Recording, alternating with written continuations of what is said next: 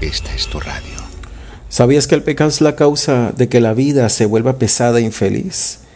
¿Quieres salir de esa carga y no has podido? Un hombre humilde iba cargando un bulto de papas sobre la espalda cuando fue interrogado por un incrédulo. Él le preguntó, ¿Cómo sabe usted que es salvo? El hombre siguió unos pasos más adelante y luego dejó caer el bulto. Entonces dijo, ¿Cómo me doy cuenta de que se me cayó el bulto? No he mirado atrás. No, replicó el incrédulo. Pero lo puedes saber porque ya no se siente el peso. El hombre humilde le dijo, exactamente. Por esta misma causa sé que soy salvo, pues he perdido la carga del pecado, tristeza, y he hallado paz y satisfacción en el Señor. Romanos 8:13 dice, pues si viven obedeciéndola, morirán. Pero si mediante el poder del Espíritu hacen morir las acciones de la naturaleza pecaminosa, vivirán.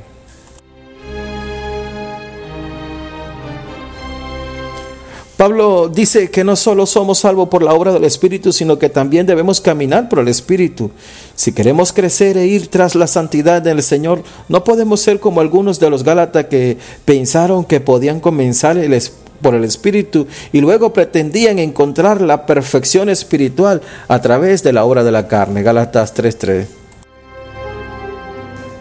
El secreto de esta lucha, de librarnos de esta carne, de esta carga, es buscar la comunión con el Espíritu Santo.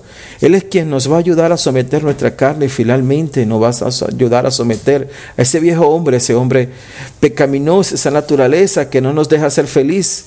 Esa forma de soltar esa carga tan pesada del pecado es a través de la comunión del Espíritu Santo.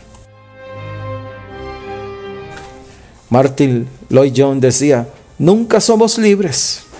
Todo en el mundo, todos en el mundo esta noche son o esclavos del pecado y Satanás o esclavos de Jesucristo. Es una decisión personal.